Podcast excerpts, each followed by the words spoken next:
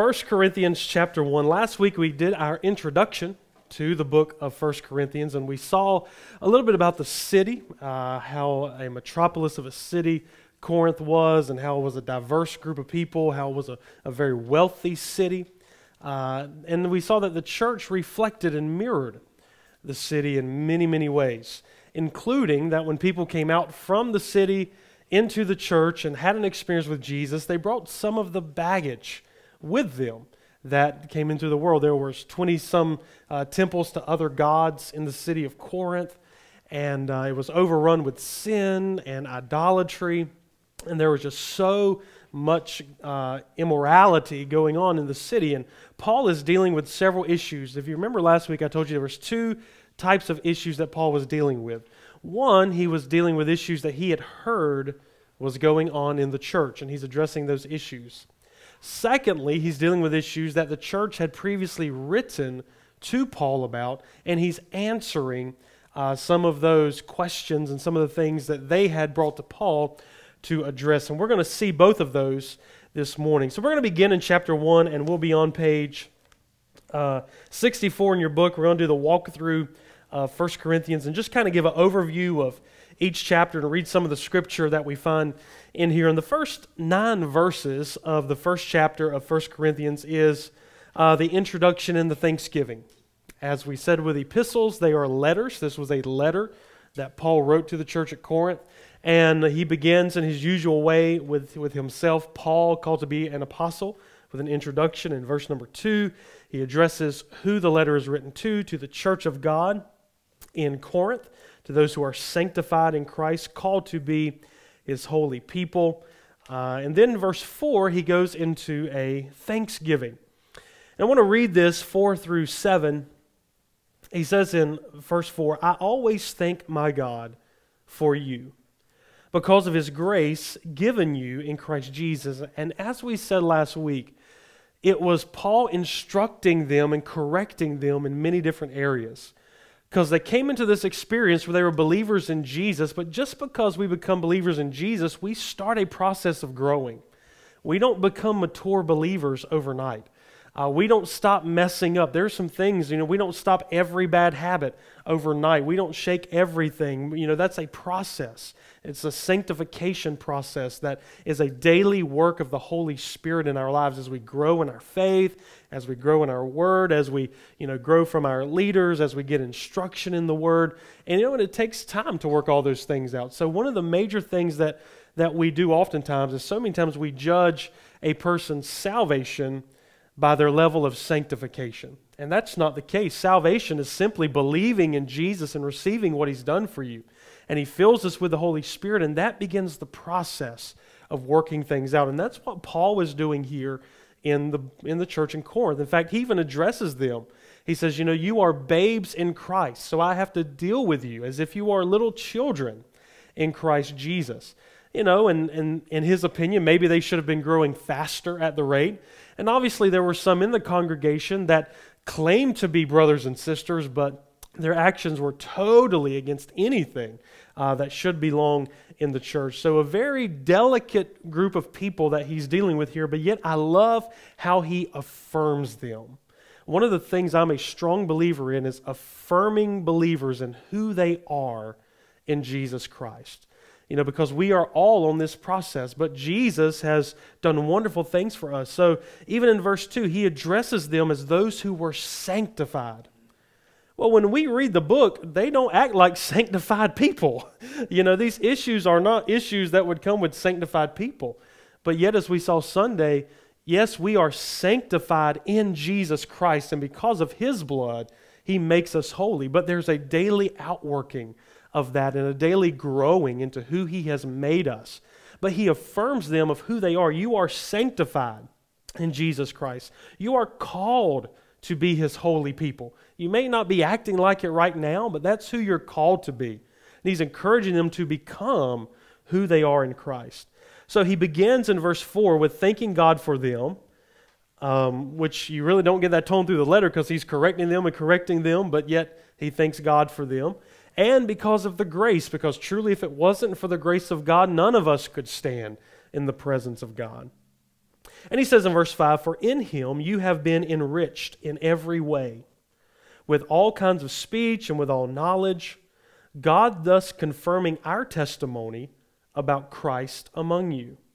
Therefore, you do not lack any spiritual gift as you eagerly await for our Lord Jesus Christ to be revealed. They don't lack any spiritual gift, they have all those gifts.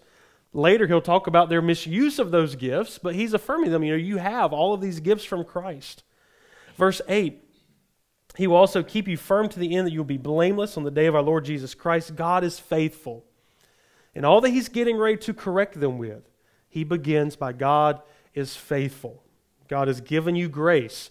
He has enriched you in every way. He's given you every spiritual gift. God is faithful. He called you into fellowship with His Son, Jesus Christ our Lord. So I love how he sets out this tone because he's dealing with people who are, you know, immature in the faith. He's dealing with people who need spiritual growth. He's dealing with people who are rebellious. And instead of just going right in on them, like he will do in the letter, he begins with this word of encouragement and grace. And that's something that I really love. Um, verses 10 through 14, we see one of the problems and one of the major problems that Paul is dealing with in this church, and that is the division over leaders. As you see in your book, the problem is a combination of their anti Paul sentiment. Some of the people in the church were very anti Paul. They were for these other leaders. They didn't think they needed a human leader at all, that Jesus was their leader. Uh, and this has broken out over strife over their leaders which is being carried on in the name of wisdom or has been carried on in the name of human wisdom. You know, sometimes we can think that we are more wise than those who may be instructing us at times. We maybe think we know more than, you know, some of the people you know, we, how, many time, how many times have you gone to the doctor and you come back, well, he don't know what he's talking about. I know, I, know I, this, this, this, and this, and suddenly we know more than the doctor. We know more than the, the teacher. We know more than, you know, our boss at work. And, you know, so, sometimes our wisdom, you know, even though when we think that we may be more right, can cause us to be puffed up and can cause us to go astray. And that's what's happened here. Their human wisdom has caused them to think more highly of themselves than they really are and to think that they know more than the leaders that are over them. So, this is one of the main issues that's causing division. And when you have those in the church, you know, or here, you have it in any sphere of, of life that are, you know, uh, pitting one leader against another, and that would cause people not to come under the authority. So, Paul is a spirit, he has spiritual authority you know, in this church, and he's trying to teach them. But if there are people coming against Paul, it's not just going to hurt Paul, it's going to hurt the teaching that Paul is trying to give them to lead them into the life that God has for them. So that's the main problem that we see addressed in the first four chapters is the division over leaders. So, and I want to read verses 10 through 14. Paul says, I appeal to you, brothers and sisters, in the name of our Lord Jesus Christ, that all of you agree with one another in what you say, and that there be no divisions among you but that you be perfectly united in mind and thought. My brothers and sisters, some from Chloe's household have informed me. That, that's the response he's getting. Some from Chloe's household have informed me that there are quarrels among you. What I mean is this one of you says, I follow Paul. Another says, I follow Apollos. Another, I follow Cephas or Peter. Still another, well, I follow Christ. He says, Is Christ divided? Are all these leaders against one another and separate? Was Paul crucified for you? Were you baptized in the name of Paul? I thank God I did not baptize any of you except for Crispus and Gaius. And then he goes on to talk a little more, but you know, he's he's affirming them that you know, you need to be united in one. There should not be these divisions over these leaders, for the, the leaders aren't, aren't divided. And he goes on to talk about the role of the leaders, as we're going to see in just a moment. But uh, from verses 1 through uh, 13 over to chapter 3, he deals with this issue of wisdom, because that's at, at, at the heart. Human wisdom puffs up. Human wisdom oftentimes doesn't submit in humility. So he takes on the problem of wisdom. And his whole point is that Christ crucified is God's power and God's wisdom. That God's wisdom is found in the gospel. It's not found in human wisdom at all. And he points out four things to them. He says, Everything about their existence in Christ gives the lie to their present wisdom. Their own calling talks about the wisdom of God. Paul's preaching points to the wisdom of God. And it's the role of the Spirit to reveal the cross as God's wisdom. So he says their very own existence speaks of God's wisdom. Paul's preaching speaks of God's wisdom, and the Spirit reveals God's wisdom. And all of that is revealed in Christ Jesus. So let's look together in verse number 18. Verse number 18, we'll kind of go through this passage. Verse 18, he says, For the message of the cross is foolishness to those who are perishing. But to us who are being saved, it is the power of God. For it is written, I will destroy the wisdom of the wise, the intelligence of the intelligent I will frustrate. And he, he asks several questions. In verse 20, he says, Where is the wise person? Where's the teacher of the law? Where's the philosopher of this age? Has not God made foolish the wisdom of the world? For since in the wisdom of God, the world, through its wisdom, did not know him, all of human wisdom did not cause us to know God.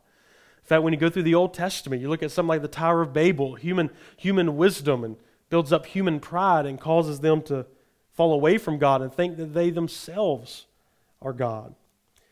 He says, God was pleased through the foolishness of what was preached to save those who believe. Jews demand signs, Greeks look for wisdom, but we preach Christ crucified, which is a stumbling block to the Jews and foolishness to the Gentiles. But to those whom God has called, both Jews and Greeks, Christ is the power of God and Christ is the wisdom of God. For the foolishness of God is wiser than human wisdom, and the weakness of God is stronger than human strength. So he's pitting this human wisdom, human strength, against godly wisdom. And the point is this human wisdom and human strength must bow to God's wisdom and God's strength.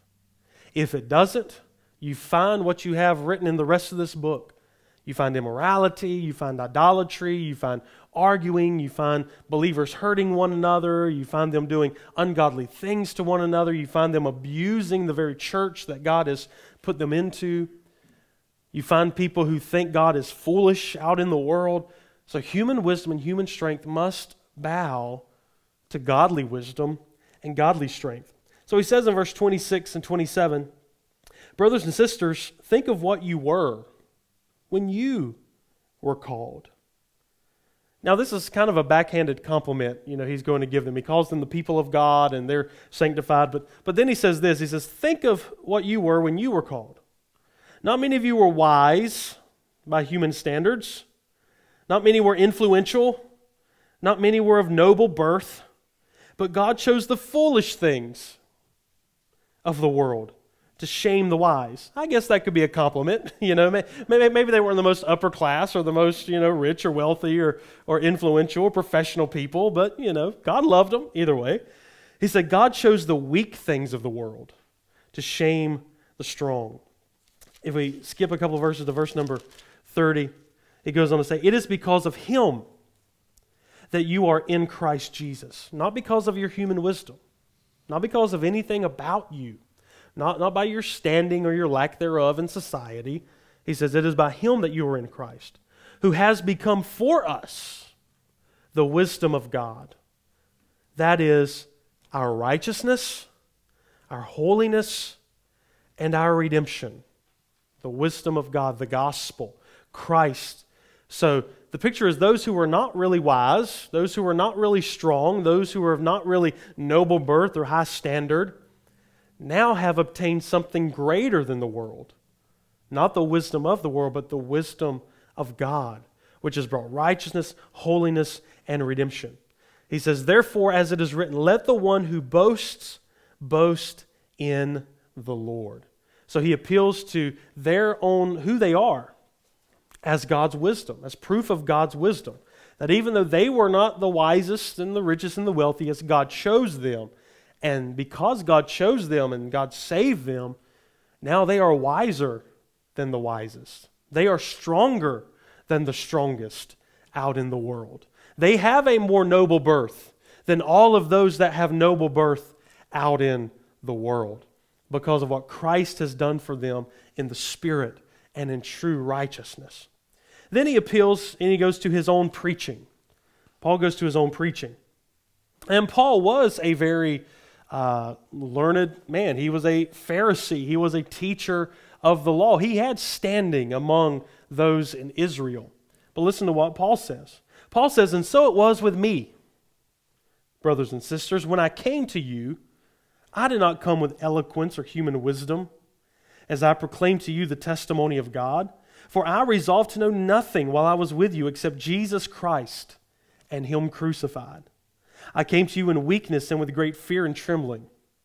My message and my preaching was not with wise and persuasive words, but with a demonstration of the Spirit's power, so that your faith might not rest on human wisdom, but on God's power. So he speaks about his own self, and that he even submits to the righteousness of God, choosing not to preach anything and not to know anything, not to pretend he's smarter than everybody else, but to simply preach Christ and Him crucified, with His message being confirmed by the works of the Holy Spirit. And then the Spirit reveals the wisdom of God through the cross.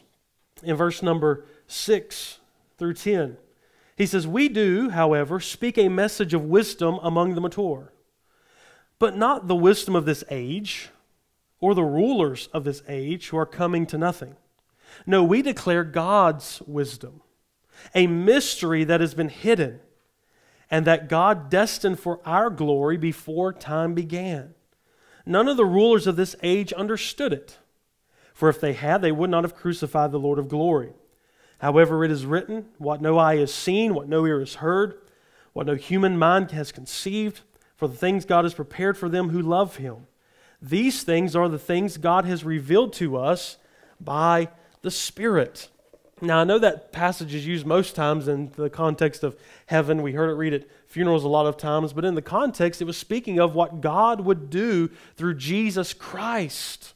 How God would save, how He would use the foolishness of the preaching of the cross to bring forth glory and to make the, the unwise wise and the weak strong and the rich poor. And he's, he's saying, no, no one imagined that. No one could see how God was going to use that. You know, and even going back to Romans, talking about the salvation of the Gentiles, that was a mystery that Paul said was hidden from ages ago, but has now been revealed. This is speaking that no one had conceived of God's plan of using a crucified Messiah of the cross and calling those who the world sees as less than to ultimately be the ones who would rule and reign with Him, bringing salvation. But he says the Spirit reveals this to us. And then he goes on to talk about how, you know, the Spirit reveals that and how the natural man cannot receive the things of the Holy Spirit. So he takes on their issue of wisdom. The next thing we see in chapter 3, he corrects their inadequate understanding of several things. He corrects their inadequate understanding you know, of leaders, of what their idea of leaders are to be. And he says that leaders are merely human servants. They're servants of God. They're, they're nobody in themselves, but yet they serve God. Then he talks about the church that the church is the temple of God in Corinth. Thus, there should be no boasting in mere mortals. And really, they have a childish, and when, when our book says here, he corrects their inadequate understanding, it could be, you could really interpret that their childish understanding. Their childish understanding. You know, Paul would go on to say, he said, when I was a child, you know, I thought as a child, I understood as a child, I did the things that the child do, does. He says, but now that I'm not a child, I've put away childish things. So he's correcting their inadequate, their childish understanding. Look in verse number 1 and 2 of chapter 3. Brothers and sisters, I could not address you as people who live by the Spirit, but people who are still worldly. Now, again, he's affirming them, brothers and sisters. He's not throwing them away. He's not saying, well, you're not good enough or you're not really saved. He says brothers and sisters, but yet they're lacking a sense of spirituality that he's trying to grow them in. He says, I could not address you as people who live by the Spirit, but as people who are still worldly, mere infants in Christ. He said, I gave you milk, not solid food, for you were not ready for it. Indeed, you are still not ready for it. Then in verse number five, he goes on to say, he, he mentions their divisions over leaders again. He says, What? After all, is Apollos, or what is Paul? Only servants through whom you came to believe, as the Lord has assigned to each his task. He says, I planted the seed, Apollos watered it, but God has been making it grow. So neither the one who plants nor the one who waters as anything, but only God who makes it grow. He says, so we shouldn't pit you know, leaders against one another. We're not against one another. We're working together for the good of the Corinthians to bring them to faith in Jesus Christ and to grow them.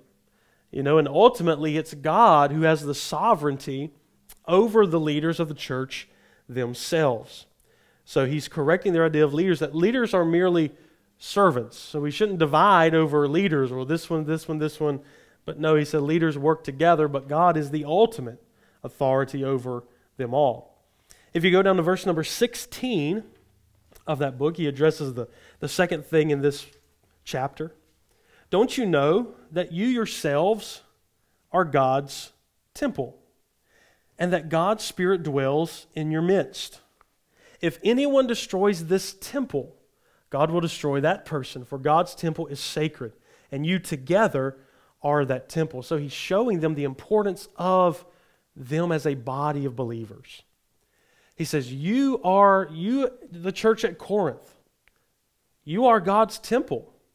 He says, But by, the, by this division of the leaders caused by human wisdom, thinking themselves are, are better and greater, not submitting to spiritual authority, he says they're coming in trying to divide God's temple, trying to destroy God's temple, trying to break down God's temple.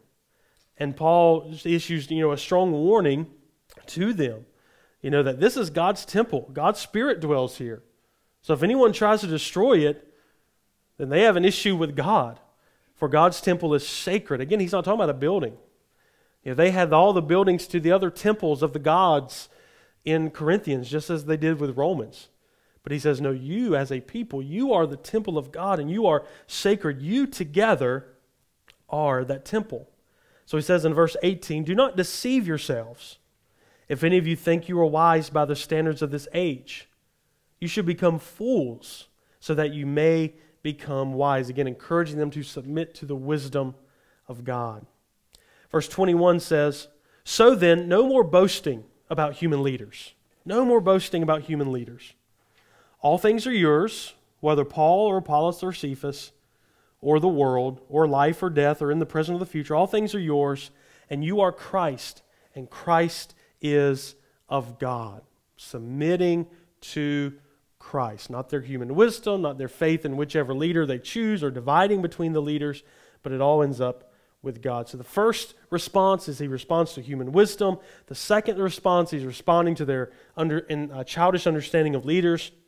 The third is their criticism of Paul himself because some were very anti Paul. So in chapter 4 of 1 Corinthians, verse number 1 and 2,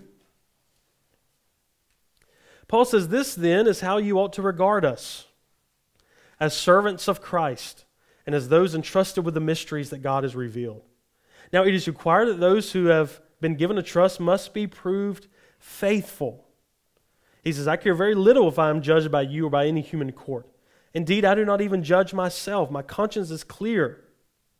But that does not make me innocent. It is the Lord who judges me. Therefore, judge nothing before its appointed time until the Lord comes. He will bring to light what is hidden in the darkness and will expose the motives of the heart.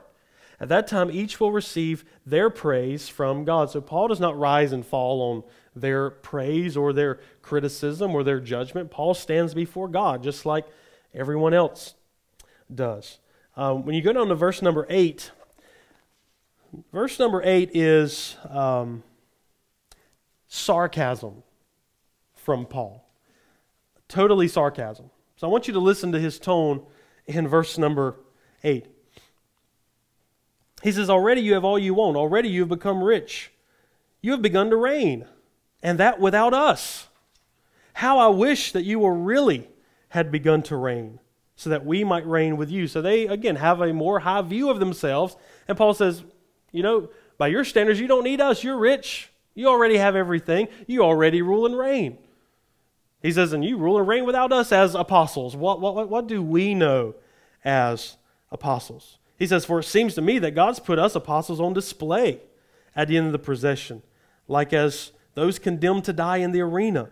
We've been made a spectacle to the whole universe, to angels and human beings. We are fools for Christ, but you are so wise in Christ. We are weak, but you are so strong. You are honored, we are dishonored. To this very hour, we go hungry and thirsty. We are in rags and brutally beaten and homeless. We work hard with our own hands. When we are crushed, we bless. When we are persecuted, we endure. When we are slandered, we answer kindly. We have become the scum of the earth, the garbage of the world, right up to this moment.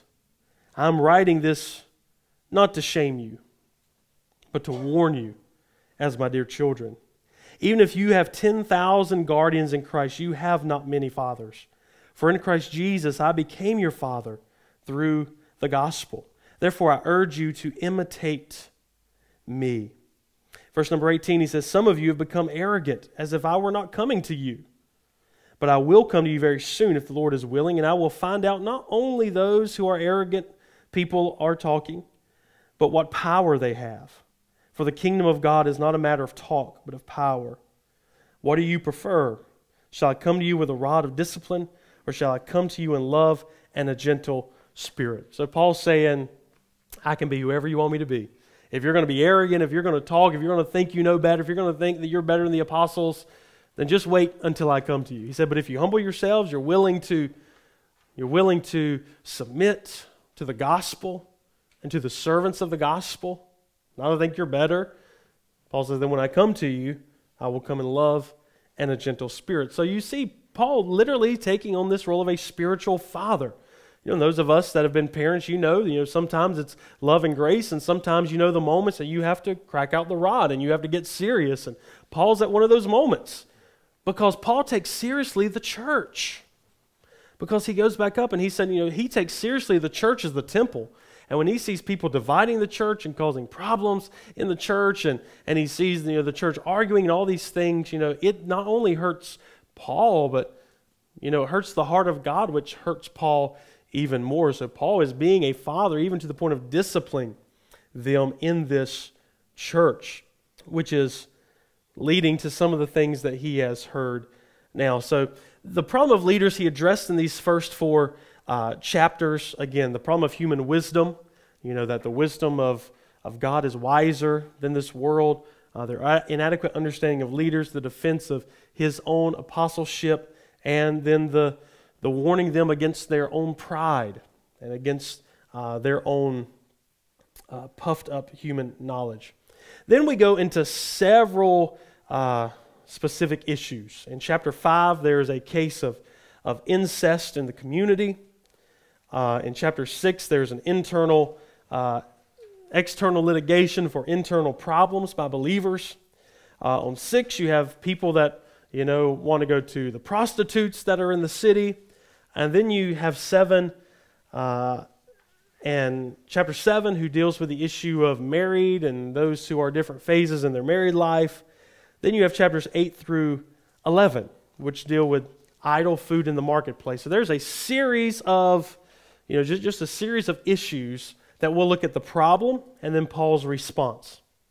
So in chapter 5, he deals with the case of incest. So the problem is a believer is living incestuously with his father's wife, another wife of his father, but not his biological mother. They are directly at odds with his previous letter to them. So, a very serious case of something really crazy that's happening here in the church. Paul's response, as we see in the book, since Paul has already judged the offender, they are to gather in the power of Christ and turn him over to Satan i.e., put him back out of the church into Satan's sphere for the sake of the church in the present, and finally for the offender's own salvation. So he's telling them how to deal with this problem. So, verses 1 and 2 of chapter 5, Paul says it's actually reported that there is sexual immorality among you, and of a kind that even pagans do not tolerate. A man is sleeping with his father's wife, and you are proud.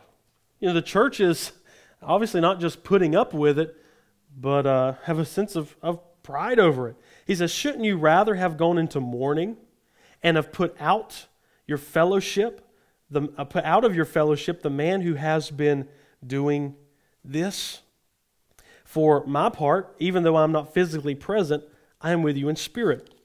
As one who is present with you in this way, I've already passed judgment in the name of our Lord Jesus on the one who's been doing this.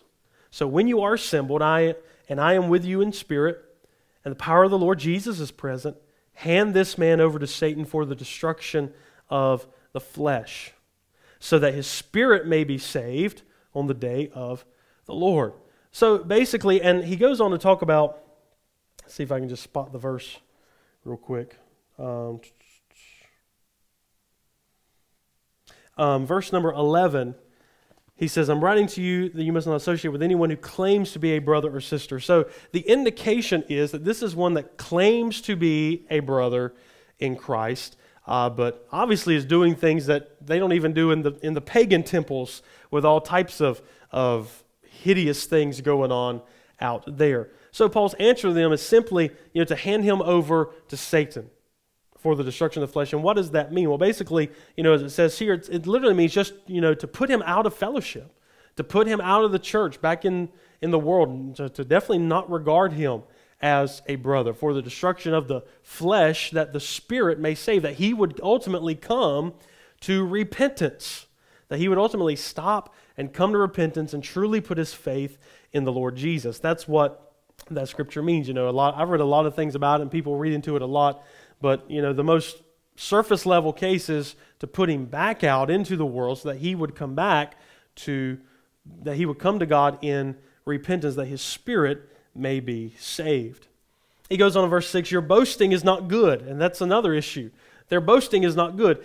You know, his sin is horrendous, but their not just blind eye, but seemingly approval of it is not good at all. So he says in verse 6 Your boasting is not good. Don't you know that a little yeast leavens the whole batch of dough?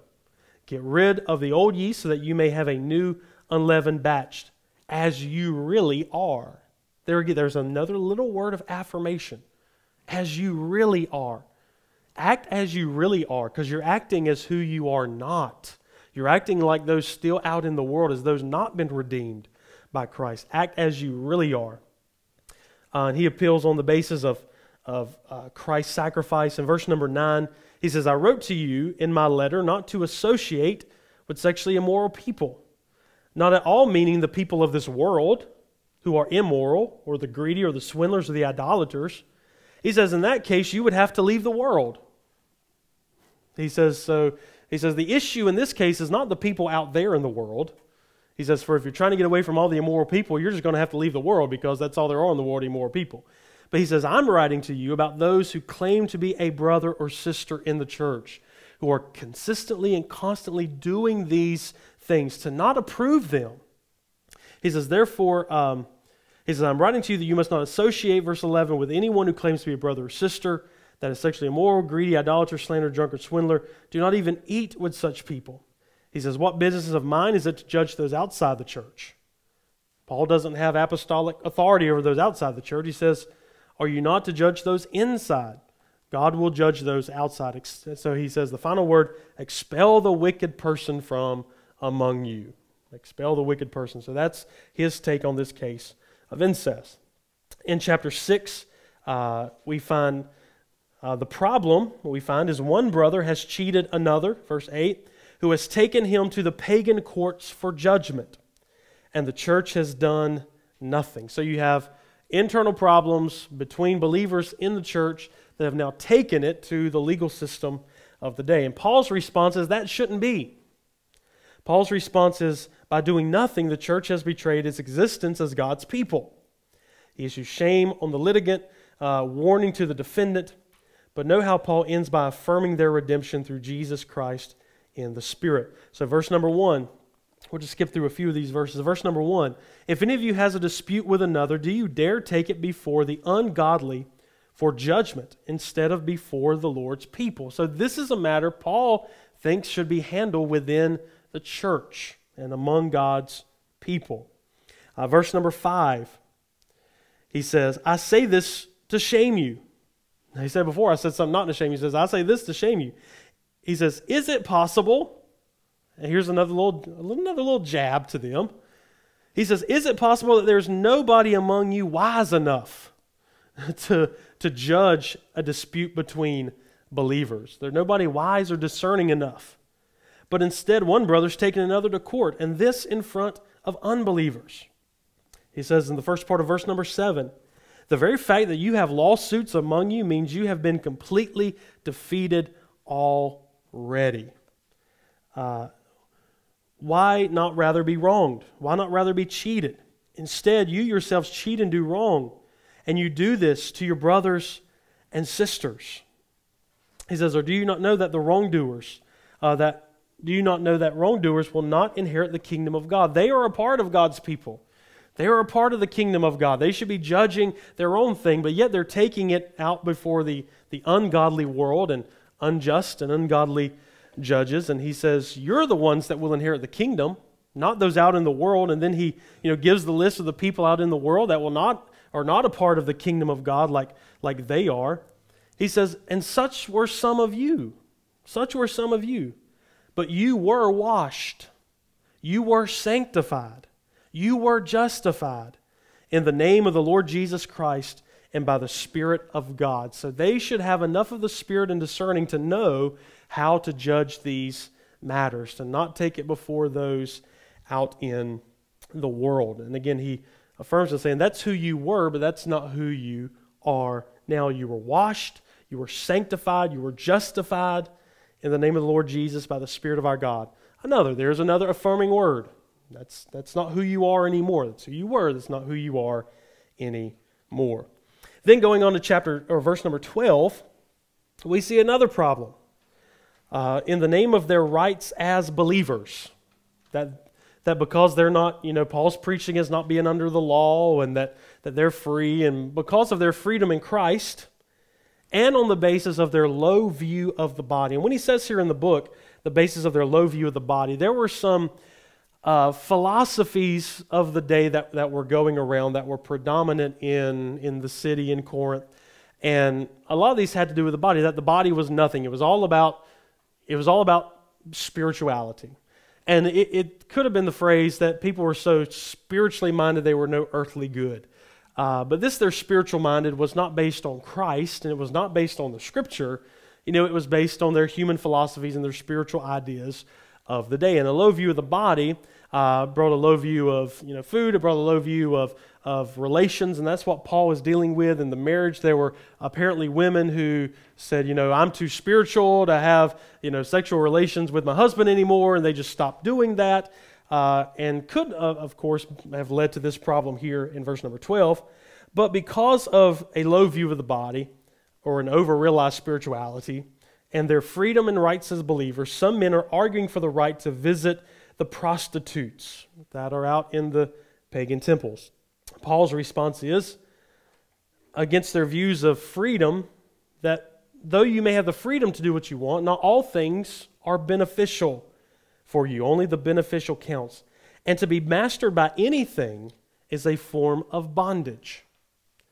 Against their view of the body, he does four things. He appeals to the Lord's resurrection as affirming the body he appeals to the nature of sexual intercourse as uniting two people and, how, and the significance of that.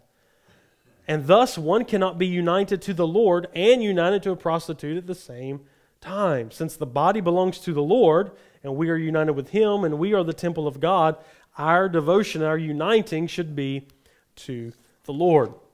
So, just a couple of these uh, scriptures in verse number 13.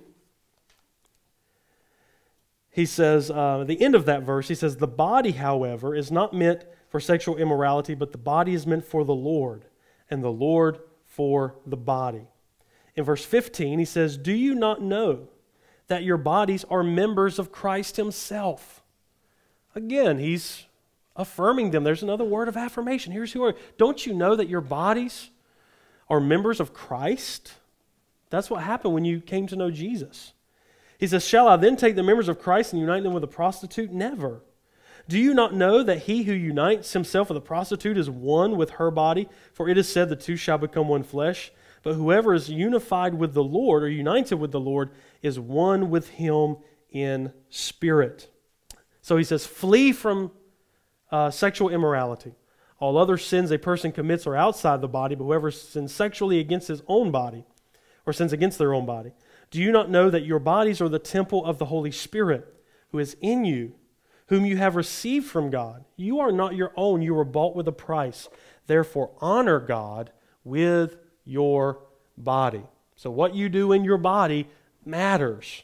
It matters with the Spirit. It's not the Spirit apart from the body, it's honoring God through the body, honoring God with your spirit through your body. So, his response to going to the prostitutes is don't do that. Flee from sexual immorality. So I, have always said, you know, you are reaching unsaved and unchurched people when you have to stand up in your church and say, don't go to the prostitutes. That's not what you're supposed to do. Uh, so you're actually doing good if that's what you have to say, because that shows you're reaching people uh, that you probably weren't reaching before. As I said, every church deals with problems, just what type of problems you're going to have. Uh, and these are the types of problems that Paul has here with this, again, this young, immature church that he's trying to grow into who Christ has made them to be in the Spirit. So then we come to chapter. I'm trying to look. I don't know if we can finish all this. We might can. We'll just we'll just speed up a little quicker, not read as much. But chapter seven, uh, to the married and the once married. So now issues come up with marriage. Paul, at this stage of his life, we don't know Paul's past. We don't know if he was married before, or if he was never married, or if he was married and his wife died, or if he became a Christian. We, we don't know Paul's status. We know that Paul was not married uh, for at least all of this portion of his life continually. And Paul really saw that as a good thing. you know, for Paul, that, that was good for him. Um, and so, you know, one of Paul's views that he expresses here in chapter 7 is, you know, basically the overall theme is to all these questions about marriage and singleness and getting married or divorcing. You know, what he says here is basically how you came to Christ, stay that way. That's good for you to do. If you came married, stay married, don't get divorced. He said, if you came single, stay single. If you want to get married, okay, it's fine to get married, but it's okay to stay single as well. Um, you know, if you're if you came in and you were married to an unbeliever, stay married to that unbeliever if they're willing. Uh, but if they leave, let them leave. That's okay. Um, so if, if changes occur, that's okay. But Paul is advocating for however you came to the Lord, you know, that's that's how you should stay in there. Uh, again, as we saw previously, some were casting off all moral restraint, just going crazy. And then, as I mentioned, the philosophies, some were going the other way. They were adopting celibacy, uh, or some of the women were adopting, you know, uh, no relations within marriage and just, you know, cutting their husband off. We're not doing that. That's not spiritual. And that was causing problems. So we find here the problem. The problem is on the basis of a slogan. And here's what he says It is good for a man not, uh, King James says, not to touch a woman or not to have sexual relations with a woman. Some of the women apparently are arguing for no sex within marriage because they uh, have already assumed their heavenly existence over and over spirituality. Uh, and if not regarding uh, no sex, then for their right to divorce. And Paul's response is fourfold. To the married, he says, stop depriving each other and maintain full sexual relations. He says, don't stop. He says, if you stop for a certain time for prayer and fasting, fine, but quickly come back together. Because, you know, one thing Paul does understand if there's no intimacy in a marriage, then that's going to cause problems. So this issue could have caused the people wanting to go to the prostitutes to fulfill that need. So he tells them that is good and healthy and keep doing that. You, don't become too spiritual for that. Uh, to the widows and widowers, he says, stay as you are. Uh, to the presently married, to a believing spouse, stay as you are. Don't get divorced. To the rest who are married to an unbeliever, don't seek divorce. Stay as you are. If they leave, that's okay. Uh, the rule is based on God's calling and Christ's redemption. Paul says it's good to stay as you are. Uh, since God calls, since God's call sanctifies your present situation, but if changes come, then that too is acceptable. So, you know, th- this chapter has caused, you know, people to look at, you know, this scripture and, you know, Paul in a, in a certain way because of some of the things that, that he says. But I think Paul's making a, a, a greater point.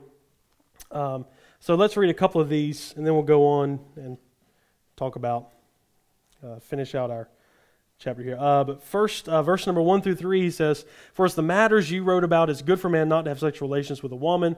But since sexual immorality is occurring, each man should have sexual relations with his own wife, and each woman with her own husband.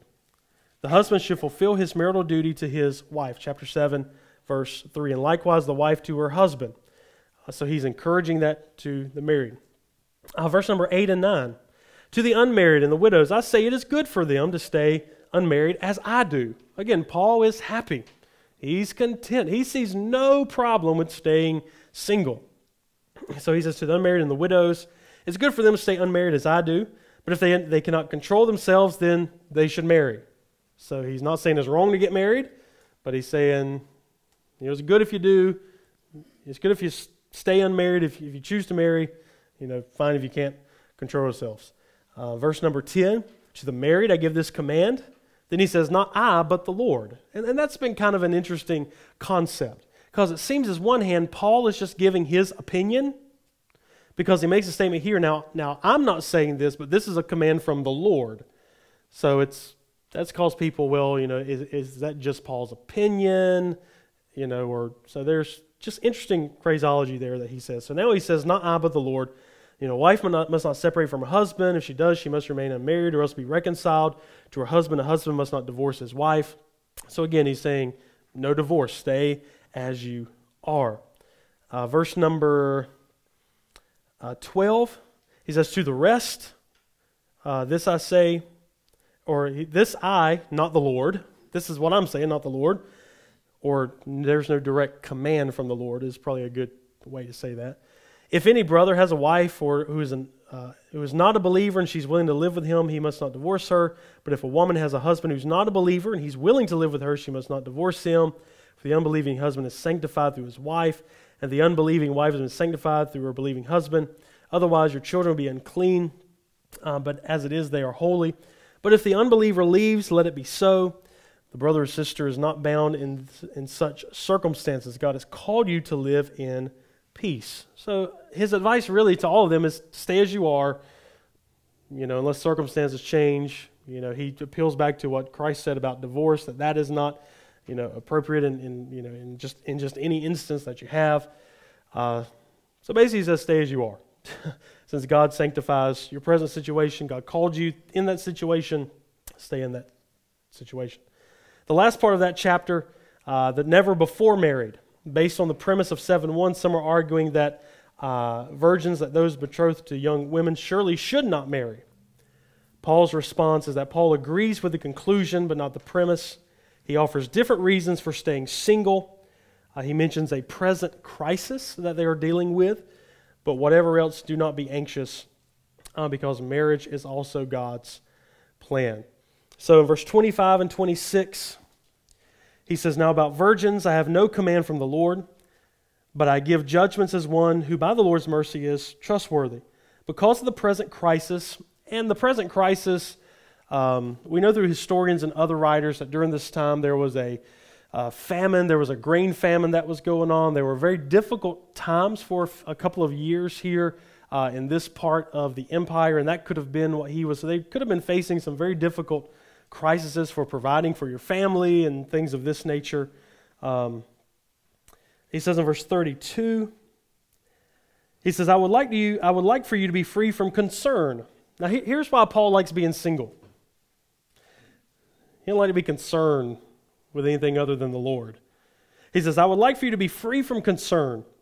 He says, An unmarried man is concerned about the Lord's affairs, how he can please the Lord. He only has one person to please. But a married man is concerned about the affairs of the world, how he can please his wife. And his interests are divided. An unmarried woman or virgin is concerned about the Lord's affairs. Her aim is to be devoted to the Lord in body and spirit. But a married woman is concerned about the affairs of this world, how she can please her husband. He says, I'm saying this for your own good, not to restrict you, but, as, but that you may live in a right way, undivided, devoted to the Lord. So Paul is so devoted to the Lord, he don't have time for women. And he doesn't want time for women because that would divide his devotion between a woman and the Lord. And he says, I want the Lord to have all. And he says, that's better. He says, if you're unmarried, stay unmarried so you can be totally devoted to God. He says, um, he goes on to say, if anyone's worried that he might not be acting honorably toward his virgin that he's engaged to, or if his passions are too strong, and he feels he ought to marry, then he should do what he wants. He's not sinning uh, if he gets married. He says, so they should get married. He says, but the man who settled the matter in his own mind, uh, who is under no compulsion and has control over his own will, and who's made up his mind not to marry, that man does the right thing. So then he who marries the virgin does right, but he who does not marry her does better. Uh, so that might be a little bit of Paul's opinion there um, about marriage. So Paul gives these, you know, these rules, and you see a little bit into his personality there as well. But you see his extreme devotion to the Lord. Um, we're not going to read and go through chapters 8 through 11. Um, you can read that on your own. But I, I will just kind of read the problem and the response that we have there. Because really, this was a big issue in their day. This is not a, you know, this specific issue is not a big issue in our day because we don't have pagan temples all around that are sacrificing idols to their gods and then bringing it to the marketplace and selling it and serving it in people's homes as food that's been sacrificed to their God. Uh, that really doesn't happen in 2019 uh, America. Um, so that's a kind of a specific cultural thing that's happening there. There are still spiritual principles there that can be applied, but the problem is um, since, no, since idols have no reality, some have argued they should have the right to continue attending temple feasts, feasts that were taking place in the temples of foreign gods.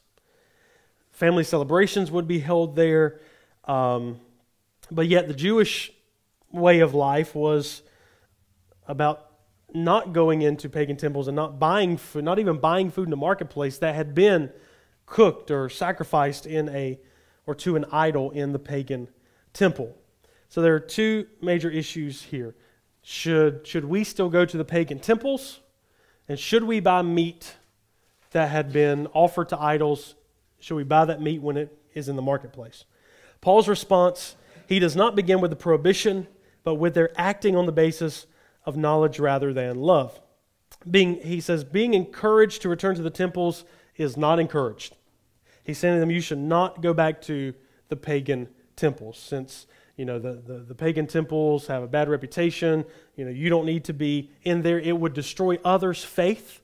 If they saw you in the pagan temple, it might give them say, "Hey, oh, well, I saw my our brother from the church in the pagan temple. I, I can go to the pagan temple where all kind of bad things happen." So he, that is not a good thing for them to go to the temple, even though they believe there's only one God and those temples are just to false idols and there's really no gods in there at all. Paul says for other believers, younger young believers, that could destroy their faith. Um, he defends his apostolic right to their support in chapter 9, uh, maintains that his actions are on the issue of evangelism, urges the need for self discipline. He warns them of Israel's negative examples. Uh, he goes back to Israel and says that, that we should not be like them who died in the wilderness because of their hard heart and following, uh, not following the Lord. So finally, he explicitly forbids eating in the temples. To do so would participate in uh, demonic activities. But as for the marketplace food, Paul argues that Scripture itself is clear that God doesn't care one way or the other. So the believers were not to go into the pagan temples, but however, they could buy whatever food that they would like in the marketplace. He says, So buy and eat uh, unless it bothers uh, others' consciousness. Uh, so he says again, and this goes back to our Romans 14. You're free to do that, but if it causes a stumbling block to somebody else, from this case, from people coming to Christ, or if it causes stumbling block for those who are trying to grow in Christ, he says don't do it. Even though you're free to do it, unity and love is our basis. And even though you can do something, if it causes somebody else to stumble or it causes somebody from coming to Christ, it's better not to do it for the sake of unity. So he has one by one clicked off all of these issues and given his response. That is a lot to cover, you know, in, in 45 minutes. Uh, there's so much in there. Um, but with, with, your, with, with your guide, go back and spend some time in that. You know, we'll really pick back up in chapter 11. Um, and we'll talk about what was going on really in worship, what was going on at the Lord's table with them, uh, how they were abusing spiritual gifts, uh, the chapter on the resurrection. Um, so we'll cover some of that uh, again next week.